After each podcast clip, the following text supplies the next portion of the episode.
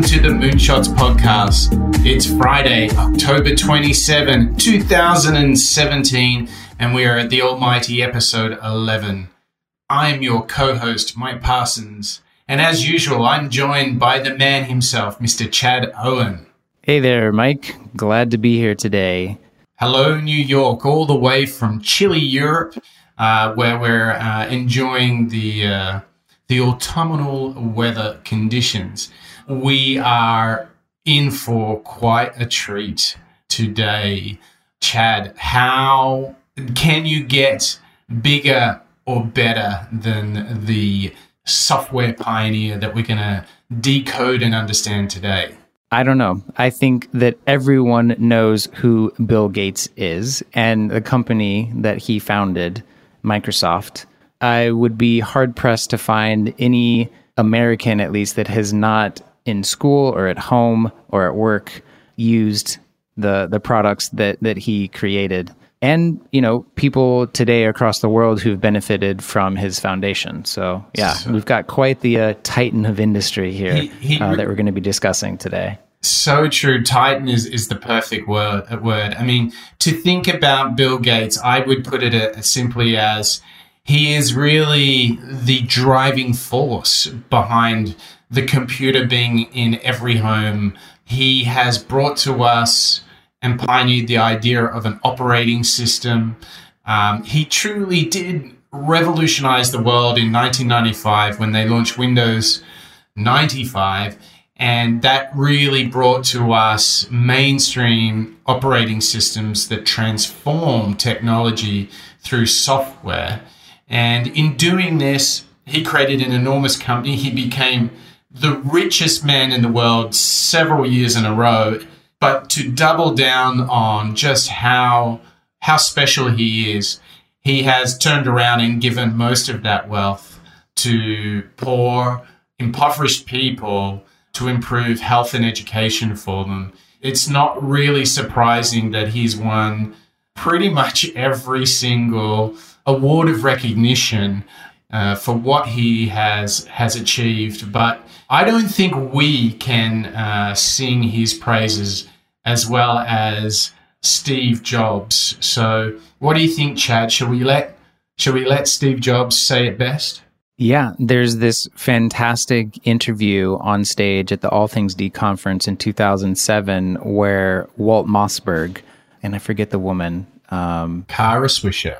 Yes, Kara Swisher. Have the two of them on stage for over an hour, and they opened asking Steve what you know Bill had contributed, and asked Bill what Steve had contributed. And, and here is actually what Steve Jobs summarized Bill's contribution to the industry as. Well, you know, Bill built the first software company in the industry, and uh, I think he built the first software company before anybody really in our industry knew what a software company was, except for these guys. And that was huge. That was really huge. And the business model that they ended up pursuing turned out to be the one that worked really well, you know, for the industry. Mm-hmm. So I think, but the, the, the biggest thing was Bill was really focused on software before almost anybody else eh, had a clue that, that it was really the software. that's, that's what I see. I mean, I, a lot of other things you could say, but that's the high order bit.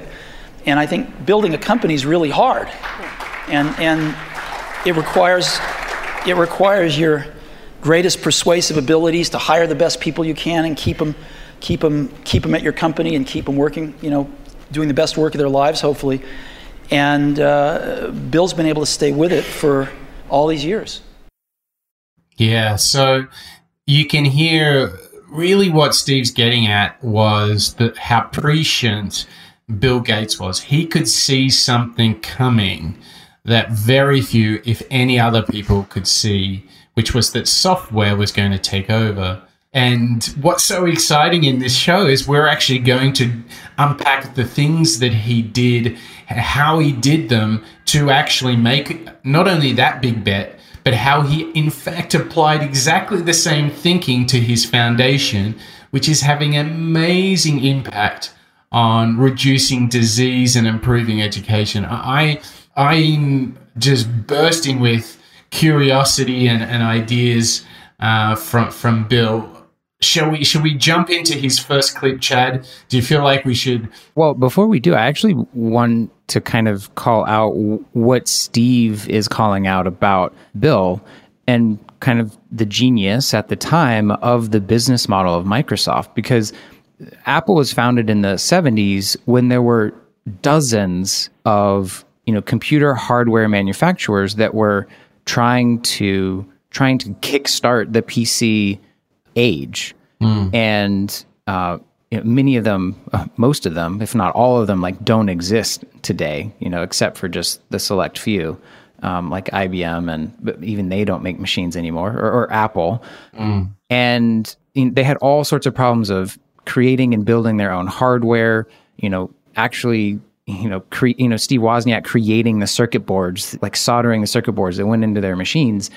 And Bill Gates is like, well, what is going to be on these machines? Mm. And if that is software or, you know, uh, creating BASIC to be able to then write, you know, in, in the basic programming language to then be able to write programs on these computers.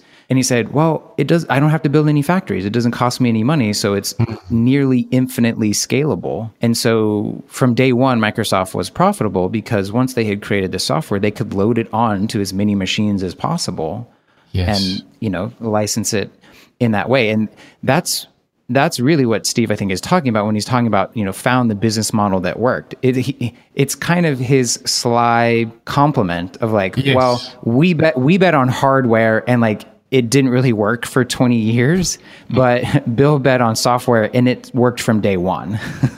it's, so true. There are all these great companies such as Compaq and uh, HP and Dell that didn't didn't get it right. Uh, they didn't have an iPhone or an iPod to change their world.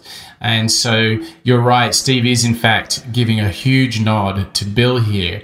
What what was interesting to me is that what Bill did was very similar to the big bets that both Jeff Bezos and Elon Musk made in their respective areas. This is where the three of them are exactly the same. That they are so deeply knowledgeable and understanding of what is happening that they are able to, for example, in the case of Elon, bet on batteries and electronic vehicles in a way far more determined, far more focused on the inevitability that electric cars and autonomous cars are the future. And that has caught all the other automotive companies out.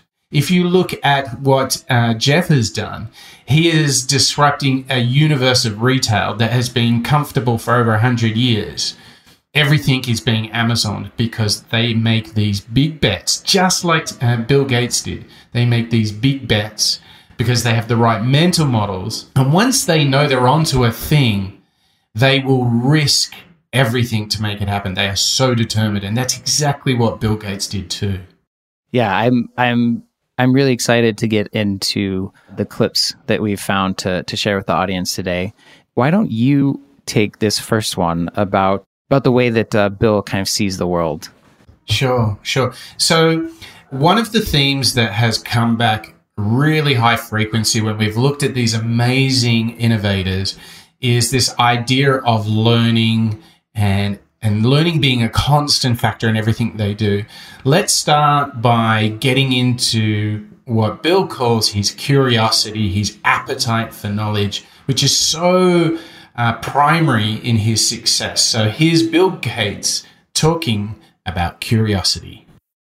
Yeah, I think curiosity, uh, which Warren mentioned, is a an amazing thing where you try and predict what's going to happen and then uh, when it doesn't, you sort of think, well, uh, you know, that uh, drug didn't get invented, that stock didn't go up, that uh, approach wasn't popular. What's what is it about my model of the world that's wrong? You know, who could I talk to? What could I read? And so what you what you see there is his appetite to understand and and how quick he was to turn an idea that perhaps didn't work his first thing is who can I talk to and what can I read to improve my mental model? And he really has this this approach based on I'll have a hypothesis, I'll go test. And importantly, he wants to learn. He's in this kind of constant state of improving and tweaking his ideas, applying them and getting this feedback. He's almost like rapid prototyping mental models. And this really reminded me of how Elon Musk has these models and he goes in and he applies them and, and looks to get feedback and, and to learn from them. When, when you hear his mental model, what does it inspire for you, Chad? Like, where does it take you when you think about curiosity and, and, and learning? Uh, those are actually the two questions that I ask myself. I, but except I flip them. I usually ask what what can I read, and then you know who can I seek out to learn more. That's really just been my approach to anything that I want to learn more about. Or, or today, you know, it's like go on YouTube or some other kind of educational platform and and, mm. and do some some research and learning there, um, mm. or, or podcasts. I think he shares that with most of the people that we have covered on this show, except I, I think, you know, people like he and Elon and Jeff Bezos and Fred Smith are extremely careful about curating the right people around them so that mm. they do have those kind of trusted advisors in very deep domains mm. or with deep domain expertise uh, I think we talk or we have some clips a, a, little bit later. Just the partners that Bill has worked with in his life, I think, have been really important to him because mm-hmm. they've been able to satisfy his curiosity and, and really help him him mm-hmm. learn. I think this curiosity and gathering the right information sources, as you'd say, what this really does is shows you how strong this approach is because he's gone and you know had enormous impact in the world of software but he has had enormous impact in the world of health and education through the foundation. And he readily admits when, when you look at the research we did for this show there is a lot of times he'll talk about he has scientists on demand that he emails with questions. You know you can't do it in isolation. You have to go out and engage with the world's information. You have to you know grab um, that information and process it I would say, just on a personal uh, note, what I find incredibly important is to take those ideas and what and do what Steve's talking uh, about, what Bill's talking about, is to apply it into the world. And uh, it's really when you apply the ideas and you then you have those big aha moments. Like, oh, that that that really worked. And um, that really brought the results, or maybe you need to go back and, and refine it some more. Yeah, and this kind of leads right into our next clip. It, it's Bill would say it's not just enough to surround yourself with the right people and learn it, but if you actually want to do something meaningful and that's satisfying, that you actually need to to teach it. So there's the learning part, the inputs, and then there's the mm. outputs of the teaching. And so here, here's him just talking about. I think the question that was asked was, you know, what has been or what is your most satisfying work? Every once in a while, if if something really makes sense and you can uh, teach people about it, share an insight, I think that's also very satisfying. You know, when I sit down with Melinda to write the annual letter, the idea of okay, I've had a chance to see things. What could I share that is really succinct, uh, that might be helpful uh, to people? That that is fun. It's hard. Uh, you know, it doesn't happen all the time. But between my learning and being able to share, where I see, oh, this is really simpler than I thought it was, uh, that, that, gives me great satisfaction. Hmm. Yeah. So he, he's saying he's he's most satisfied when he's able to share what what he's learned, which I I think is really a just a core value of his. I mean, it, it's it's it's embodied in the foundation that's giving away over $4 billion a year to, like you said, health yeah. and education. It just seems like he's only accumulating the knowledge to then be able to share it. That's right. And, and it reminds that what, what comes to my mind are two thoughts. The first of which is by having to teach something, I think you are forced to know the subject matter better and it reminds me do you have this thing, Chad, where if you have to present a concept or something, or some body of work, the act of presenting forces you to come to terms with the, the work even more. And just like writing about your work, perhaps the, the ideas get even clearer. Do you, do you have that when you have to share and teach? Yeah, we, we all have our own messy internal, you know, brain organization systems that, that, that kind of work most of the time uh, yeah. for us. But mm. it's when you have to transmit it where it, it forces that organization and structure onto the message. Mm. I mean, the framework that I use is is a storytelling or a story framework. That's mm. kind of my perspective. So yeah, I'm taking all the inputs, I'm organizing it into a story that makes sense. Yes. You know, kind of using this kind of fundamentals of story. And then yeah. it makes it easier to transmit. And in that process, I've now taken these disparate ideas and, yes. you know, fit them into a, a nice, concise message. Yeah. And, and I, I think that the act of doing that helps you become clearer in your thinking and you know, the strangest things happen when you give more than you get. People are drawn to people who are generous and kind and sharing.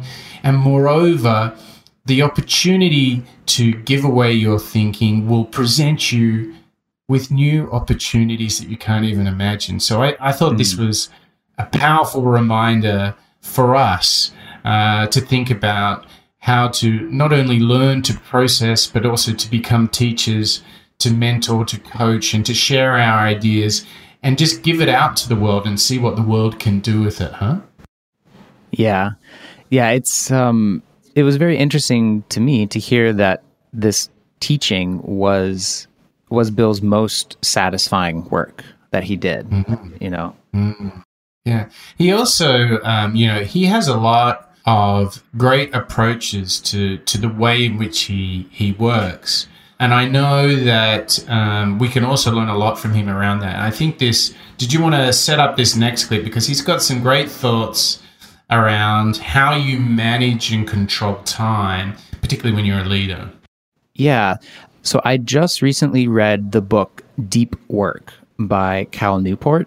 It's a great book that you could probably read in a day or less. And the gist of it is that it's very important for us knowledge workers to be able to focus and get deep work done. And he, he just calls deep work, you know, the work that is kind of mentally taxing and trying and that you need to have some protected time for.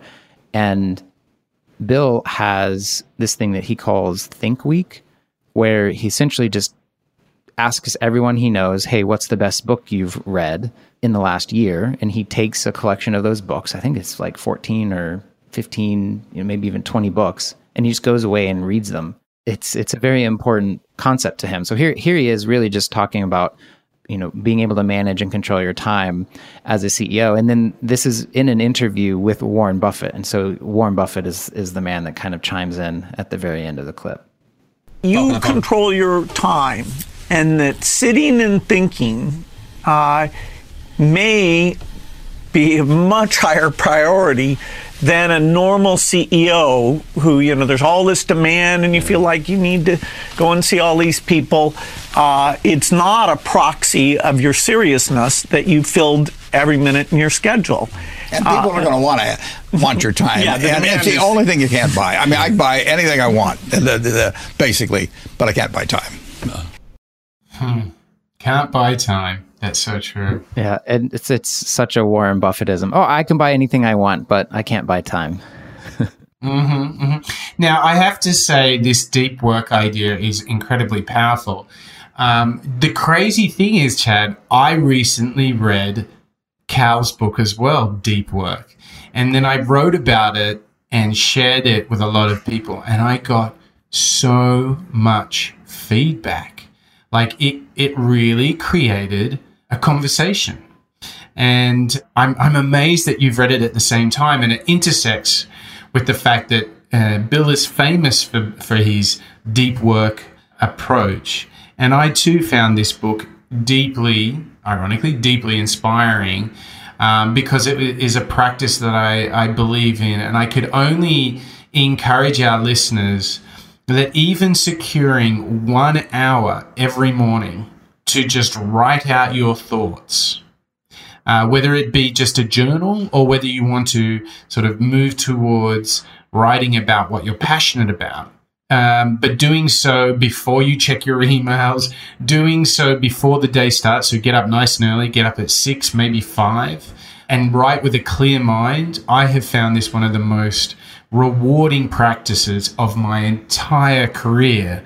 How did, what have you been doing with this deep work idea, uh, Chad? What, I mean, what's it inspired for you?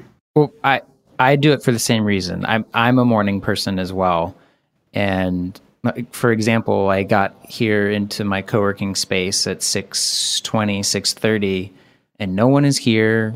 There's no one to bother me. Uh, it's nice and quiet. So, I mean, this particular morning I was preparing for the show, but my practice actually has been starting to write again. Nice. I've picked up a screenplay, I've picked up a novel. Uh, I'm debating whether I want to do National Novel Writing Month in November. Um, yeah.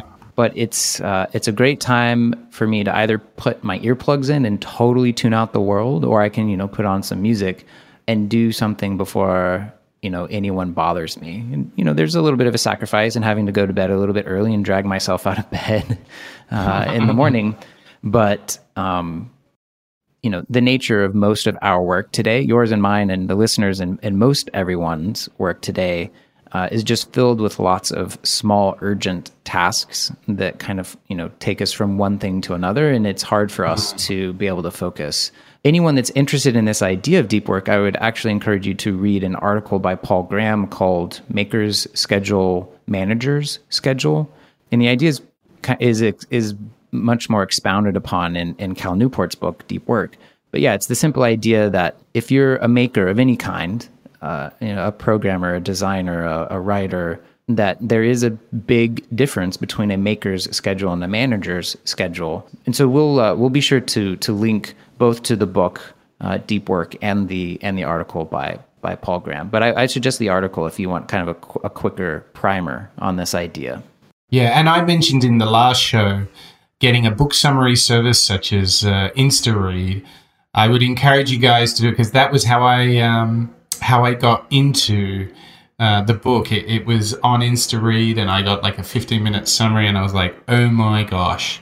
We'll have all of those links and more at moonshots.io. But what's so fantastic about Bill Gates is he is very, uh, very much surrounded by good people, and none of them better than his wife Melinda, who's played an amazing role in the foundation. So let's swing over now to listen to Bill Gates talking about the importance of partners. At Microsoft, I had two partners who were amazing. I had Paul Allen in right. the early days, and then Steve Ballmer as the company got bigger. And we would not have achieved anything what we did without those partnerships. Because, you know, when things are tough, when you're making big decisions, having somebody who's really in there with you, committed, uh, you know, for me, I, I couldn't have done without that. For the foundation, Melinda's an amazing partner. Uh, she thinks about the people issues better than I do. She, you know, knows when I get overexcited about the science. She can, uh, you know, make sure we're we're being realistic about it, and it makes it fun. You know, we, last week uh, I went to Europe to World Economic Forum. She went to Nigeria, and then this weekend we just sat and talked about, okay, what did we see? What does that say about the work we should do? Uh, and so, you know, I don't think I'd enjoy it without a partner, and particularly someone amazing like her. Did you did you catch that lifestyle moment?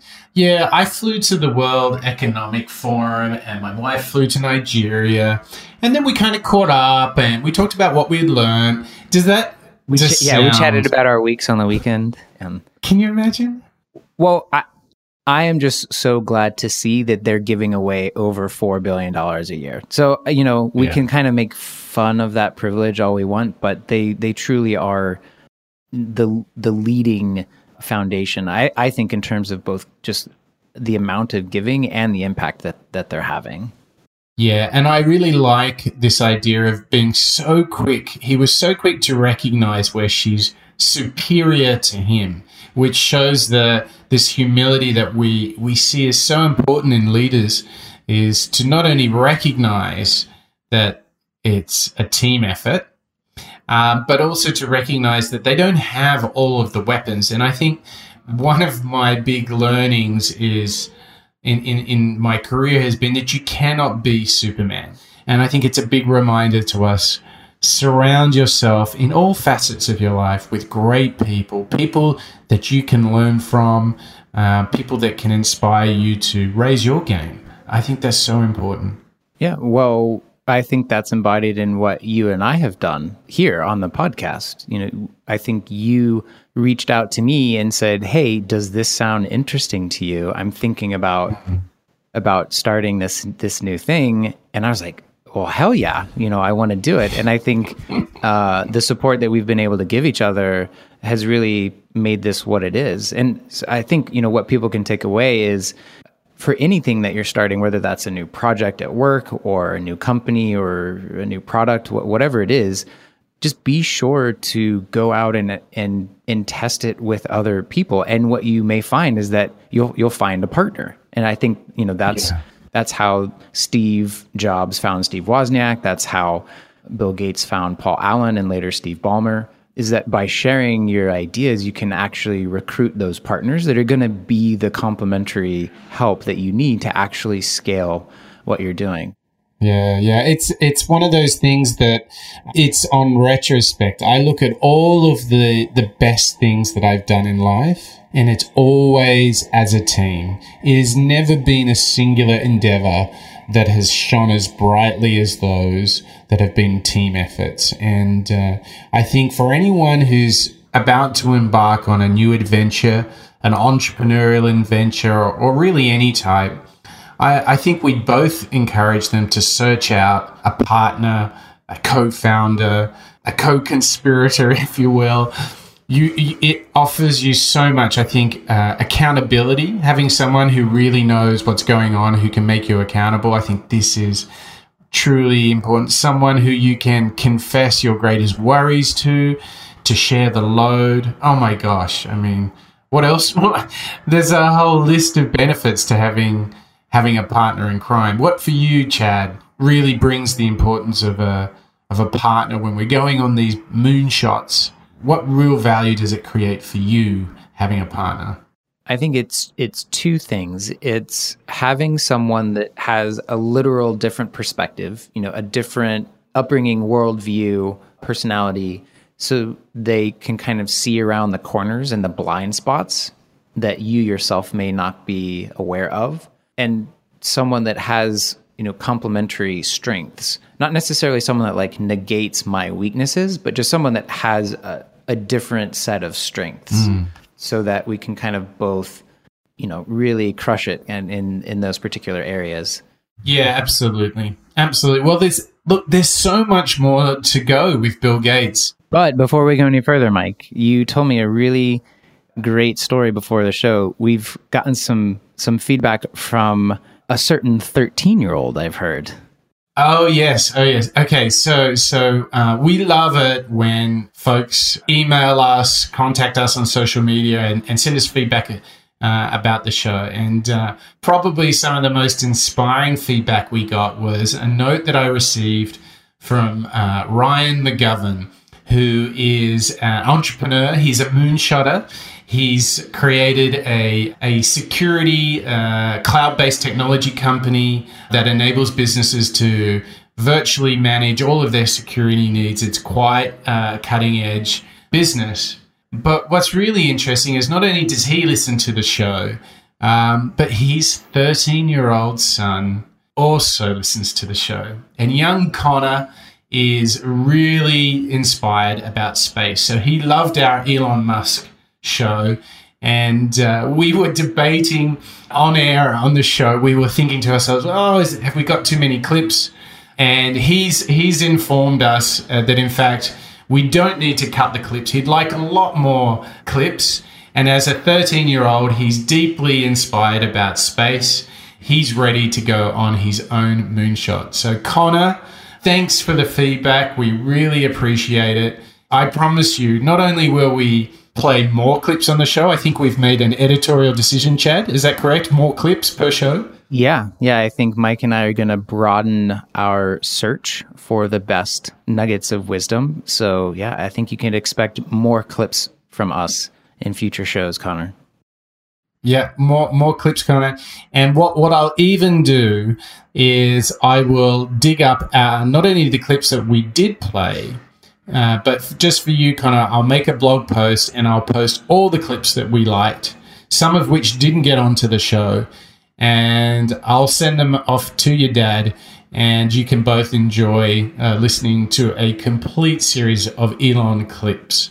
Actually, Connor, I think your your call for more clips has inspired me for this idea of like an uncut uh, you know version where we just send or, or put on the on the website all of the clips that were pulled because sometimes Mike and I have I don't know almost 20 clips uh, that we've yeah. pulled um, or even I'm even envisioning like a little soundboard where you just have all the clips from all the different uh, all the different yeah. moonshotters on the website. So uh, yeah. uh, thank you so much for your your feedback, Connor, and anyone else that uh, you know wants to share uh, something that you liked about the show or, or some feedback for us and how we could give you, the listener, uh, even more information and value, please go to moonshots.io and, uh, and share your feedback with us.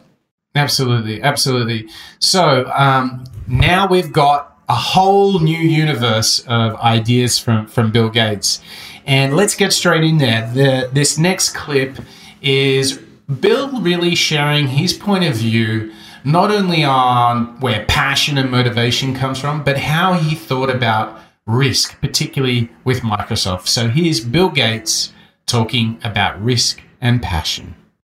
You know, I think it's great to be risk taking, uh, particularly when you're young, trying out different things, fields that you know aren't very popular that you might enjoy. But I never got into a position where I, I was taking a, a actually, in any meaningful sense, I was taking a big risk. I mean, the risk for you would not to have acted because you felt the train was leaving the station. Yeah, and it was so clear uh, that, you know, this was going to happen. And this was so much fun. I mean, you know, I was a fanatic. I didn't believe in weekends. I didn't believe in vacation. Uh, my mom had to negotiate whether I'd come once a week for dinner. Can you just imagine, you know, Mrs. Gates enforcing on poor young Bill. Now you need to come, you need to come home, have a square meal, eat some food, be with your family. It's just so perfect, isn't it? Yeah, but I, I love his thoughts on on risk and the way he sees it is like well actually the riskiest thing to do was would be would have been to not act you know to to not mm. start the company to not uh, mm. leave harvard after three years and start the company, mm even though you know he had I don't know like eight hours of credits left. That was actually you know the risk of not doing it was actually what, what kind of pushed him out the door to found the company. Yeah, and uh, I think that uh, one of the reasons that if you think he had this low perception of risk came from insight and it came from understanding, which you know earlier we we mentioned how he gets that through um, creating that time and space uh, to go off into the woods, as you'd say, and have his little retreat. But it's also that curiosity model and that testing and learning and applying those models. That's that's why he could see it with such certainty, and even Steve Jobs couldn't see it because he chose a different model. Mm-hmm. So I think there's a lot to learn there, and I I, I take for myself here. Like, if you're going to go for a new company, a new product, a new service, you you really want to have a conviction that is so compelling that there is a problem and you know a path or at least a possible solution to that that it gives you this huge wave of commitment and and certainty in in in it. And i think that that's like a mental check that you should have. It's it's not only curiosity is it chad? I i, I think what bill has is a very special recipe that he shares with us uh, in this coming clip. So, do you want to set up kind of this mental model that he has um, that really unlocks these opportunities? Yeah, the the reason Bill went to Harvard uh, initially was for mathematics.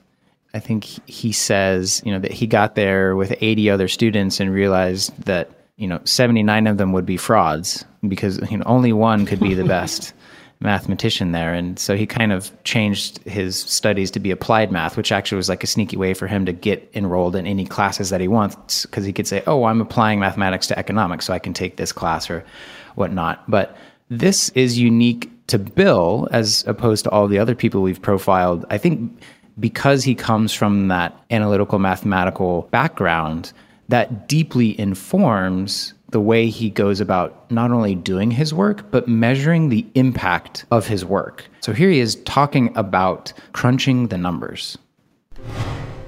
I think the, the quality that uh, has helped me in lots of things uh, is a kind of measurement scientific framework where I go in and say, did anybody handle this well? What, what are the very best practices? Uh, do we have numbers on that? And let's get everybody measuring what they're doing, and so they can strive to match what that the best achievement is. Uh, for us, often that's something like getting the vaccines out to all the children. Some very poor countries uh, do that extremely well because they get down to that local level and measure the activity. They make sure the inventory is there, they make sure the workers are showing up. So for me, I always uh, look at how can we do better, better measurement and use that to drive uh, the very best practices. Yeah, this in in this clip, Chad, it, it to me is all about that that motto you get what you you measure.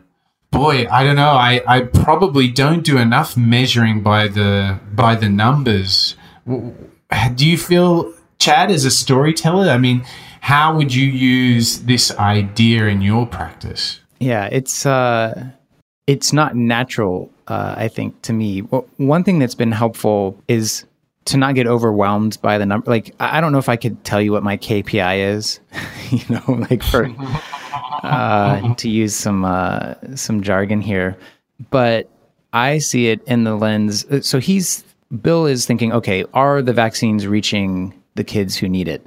For me, I think it's more of like a, a habit tracking activity that's been most effective to me. So it's like, did I do this thing today? And, and you know, did mm. I do it yesterday and the day before and the day before, you know, to build the habit? So the, the things, mm. um, it's like, you know, did I read, did I do some like deep reading, you know, in a book on a, on a subject? Did I do some writing uh, for myself, for my creative pursuits?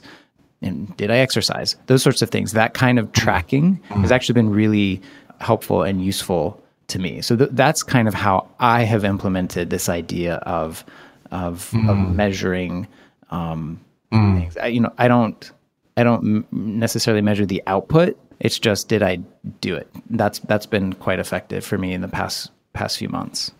Yeah, I think you're right. I I think what's really challenging in terms of this sort of thinking is we often how would I describe this? The power of numbers is to make things more black and white, to create more clarity. And I think what's always been a recurring pattern to me is you have an assumption based on what you observe, but it can often be challenged once you look at the numbers mm. behind things.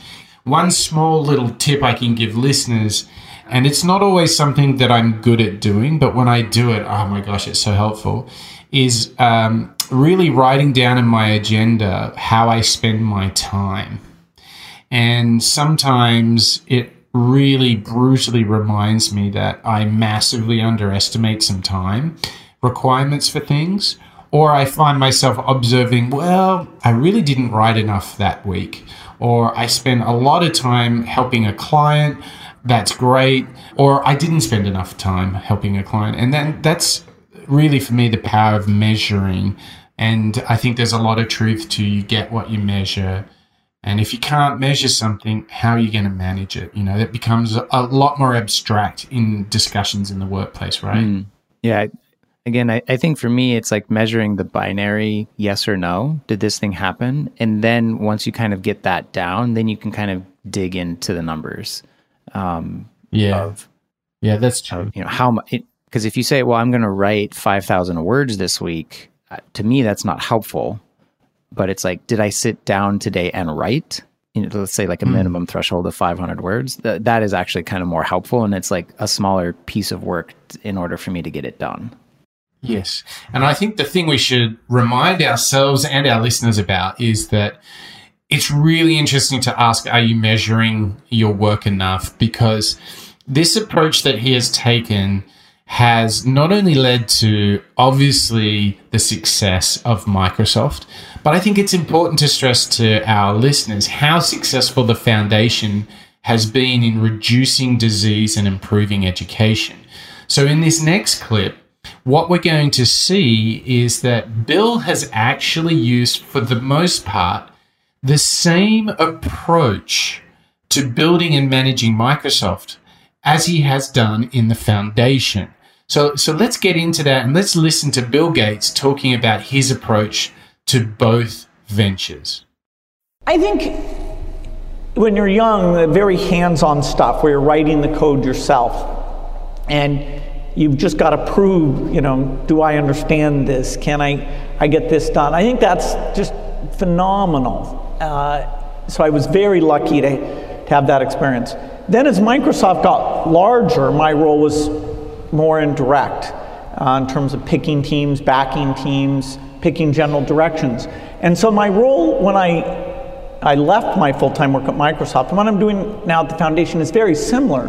Now the domains I have to understand vaccines and northern Nigeria dysfunction. Uh, so the problems, the specifics on the problems are, are different. And that's let me broaden the kind of science exposure that that I get, uh, which I've enjoyed. But it's pretty darn similar to my, what I was doing in my 40s at Microsoft, what I'm doing in, in the foundation now. This second act that Bill has had uh, with the foundation is really, really interesting to, to, to me, and and he's really just begun it. You know, in the last five or seven years, I think, full time. Hmm. You would you would have to say that there's probably a whole job for us to do to understand Bill and Elon Musk's approach because they've been able to have success in different things using the same approach.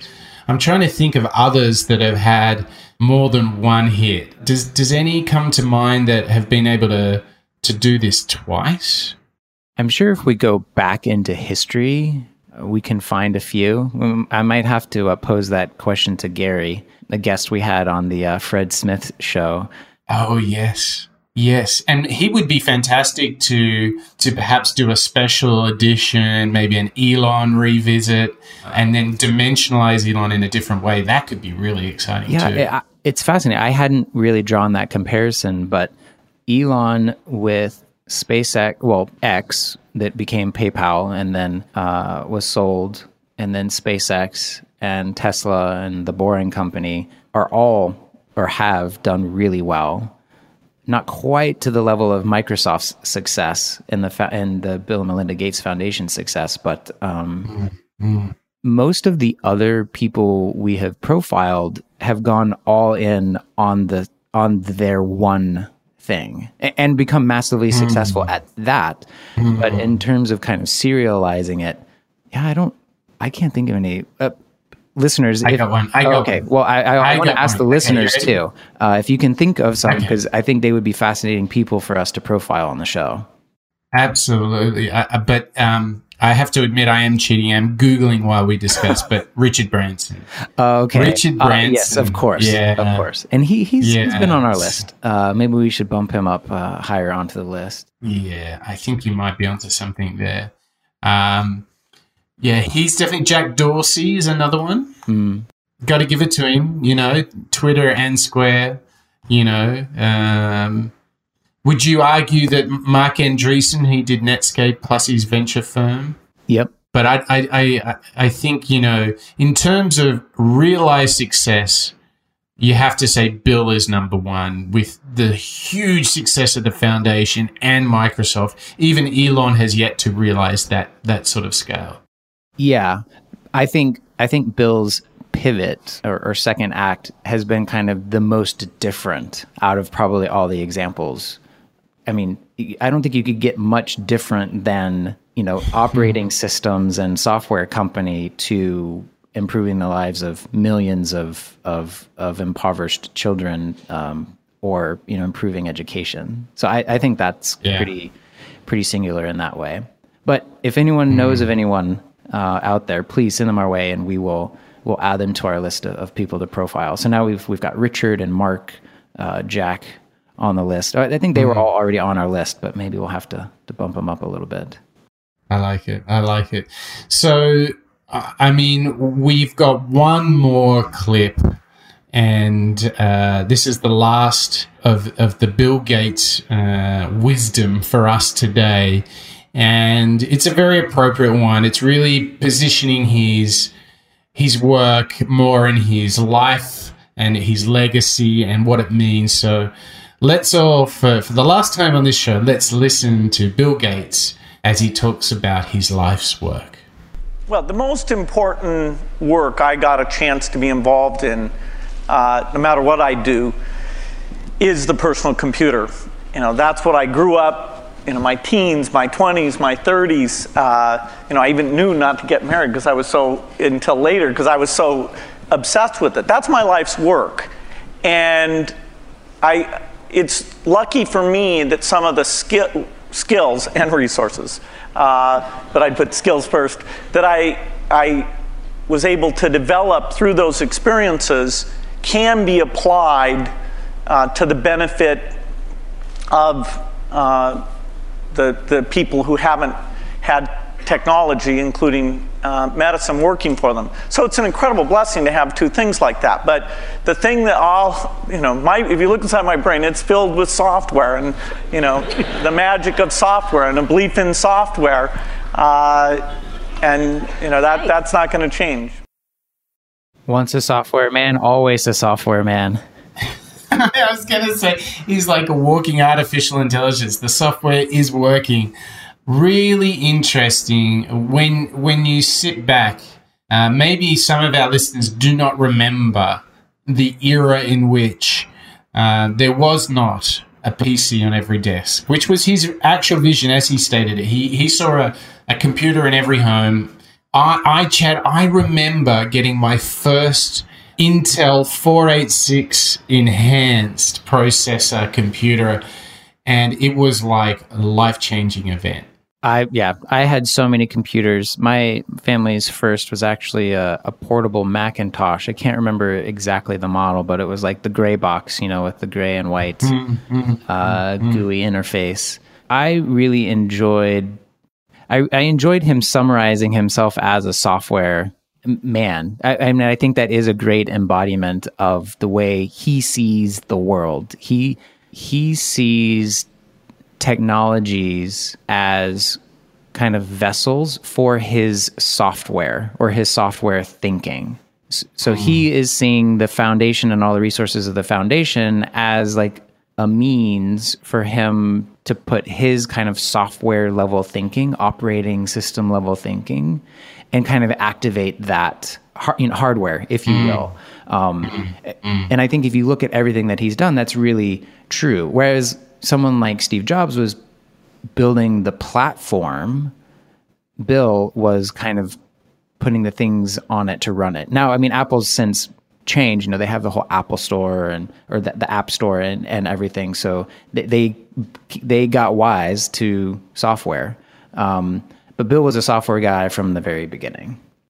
Yeah, he, he really was. And it was like the software got value out of the hardware. What's really exciting when we think about the future, there's a lot of emerging evidence to think that the next chapter after the personal computer, after the software, is going to be the data and what we do with the data. So we could almost do a series uh, of shows just touching on that. But I, but I really personally take from this personal computer era was the transformation it made in my life was nothing short of breathtaking. And particularly because the PC era was the precursor to the internet. And certainly f- discovering the internet way back in 1996 has changed my life forever. And um, I I really feel that the work that Bill Gates did to open up the universe of personal computing and the productivity that came from that, and then when the internet came, the connection that we all enjoy from that, and and obviously the the smartphone has taken so many of the best features of not only the hardware but the software that he inspired. It truly is. I mean, in reflection, I mean, it's going to be up there with all time greatest inventors and innovators, don't you think, Chad? Yeah, he's in the pantheon for sure. Like he's he's already yeah. there, you know. Yeah. Uh, whereas you know yeah. a few of the people that we've talked about are are kind of like climbing Mount Olympus, if you will. Uh, he's certainly already established himself himself pretty firmly there. Yes. Yeah. And I I'm of the generation where I always had a computer, and I was probably you know one of the I'm probably one of the oldest uh, millennials, if you will, um, you know, who, who who always had a computer in the home, which was only enabled, you know, by visionaries like Steve and and Bill. And it's some it's something that I take for granted every day. I think we all do with you know the power we have in our pockets today. So for me, this was actually really nice to go back and reflect and understand that you know this started back in the 70s and it was a hard mm-hmm. fought battle on the parts of of people like Bill Gates to make that that vision happen to put the computer on every desk in every home you know in every classroom yes, yes. It, it truly truly was my my real takeaway other than the impact that he had with the personal computer and with Microsoft is how um, his approach that he did to do that was ready to be applied to a completely different field uh, in uh, you know improving the health and education of impoverished people. What's so inspiring about that is that everything we are doing at work can not only have positive impact at work but we can take those lessons those learnings those approaches and apply them in other areas. And so this is why being a student of, of, of Bill Gates and understanding him is so important because he's had the ultimate validation. He, he's not just a one hit wonder, he did it twice to enormous scale, to enormous effect. Mm. And he was able to look at his work and find out what was working best. You know, going back to kind of the numbers and how he really looks to understand what's working. And then he takes that learning. He's not applying everything that he learned at Microsoft to the foundation. He's only taking the best of what he learned there and applying that approach to the foundation. So th- that is actually, I think, what made it successful and so translatable into an entirely different uh, work. Yeah. So I, I think you know as we as we consolidate our thinking about him, uh, it's obviously his curiosity and his always always learning approach really set him up for great success. And the fact that he was able to take a very black and white, almost quantitative approach to the world and apply it into a non-profit into a foundation for the benefit of others. I mean, he gives four billion dollars a year to the foundation, and he has uh, had enormous impact, reducing, I believe it's over six million people less per year die from polio, largely due to the Gates Foundation's efforts. And he said that he expects to get it down sub 1 million a year in his lifetime. So enormous impact. And, um, you know, he's a little he's a little geeky and sometimes hard to hard to warm to but actually when you when you look at the body of work i think it it more than earns our respect of mr bill gates doesn't it? Yeah and i'm i'm curious about going and finding some other sources. I mean i, I would love to learn more about him especially kind of in his microsoft days when he was when he was active and running uh, Microsoft. Mm. So I'm I'm going to continue like all mm. of our subjects. I'm going to continue to build my my book list and list of articles that I need to read uh, to learn even more. Mm, that's that's really true. So before we sign off, I, I, feel like I need to check with you. I feel like we already have the, the the topic for the next few shows. This serial entrepreneurs and how they do it. It feels like we've been gifted uh, through Bill. Uh, is this where you're heading, Chad? Yeah, yeah. I I don't see why we shouldn't do maybe Sir Richard Branson next. Love it. Love it, love it, love it. And we have to credit young Connor for his advice. Uh, we're going to go for more clips. We'll also uh, post some bonus ones on the blog. So head off to moonshots.io. So, uh, Connor, if you're listening, when you're on the bus on the way to high school, uh, make sure you check out the website as well. Uh, we'll have lots of extra clips. So that's that's a wrap for our show on Bill Gates. Deeply satisfying for me. How about you, Chad? Oh, I, you know, as uh, as Bill said, you know, it it it's great to have uh, partners in crime and what you're doing, and uh, you know, I've loved I loved doing all of these shows with you, Mike. So I just want to give you a little a little shout out there. Say thanks for uh, thanks for helping get you know moonshots off the ground and uh, make it what it what it is today. You know, eleven episodes. That's uh, that's that's pretty great. That's awesome. Thank you, and thank you to you too, and all the work that you do on producing. Uh, and uh, fixing all of the all of that great audio content and packaging it together and refining it and publishing it for us. Uh, it's just fantastic. I'm I'm electrified at the thought of doing Branson because he's done so many things, you know, from music to airlines and everything in between.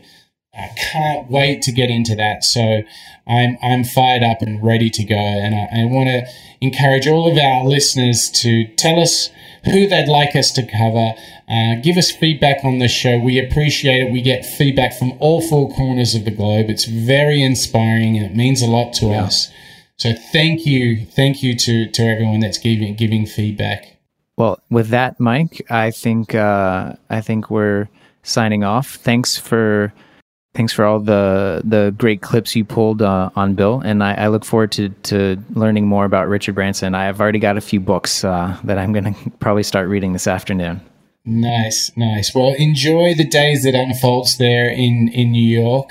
Apart from reading about Branson, do you have any other plans? I mean, it's it's not even nine o'clock in New York, so you've got a whole day ahead of you. What's what's the plan? Oh, uh, fr- Fridays is usually kind of my uh, uh, I call it my artist's time. Uh, so I might go see a movie. I might do a little bit more writing. I'm not, I'm not so sure how I'm going to spend the rest of the day, but uh, hopefully no no client fires to put out uh, as I check my email for the first time today. Very good. Yes. Well, I I still have uh, a couple of calls uh, to make, and one piece of writing that I need to ship. And if I can get all of that done, I think I might enjoy a nice glass of wine as I unwind uh, here in sunny Bucharest and get ready for another week of European touring. So, looking forward to our Richard Branson show. I really, uh, really appreciate this opportunity too, Chad. So, thank you. Thank you to all our listeners. From us here at the Moonshots podcast, we say goodbye and we'll see you at the next show. Goodbye and have a wonderful, wonderful time thinking about how to use numbers and curiosity to unlock all the hidden potential in the world. That's it from the Moonshot podcast. See you next time.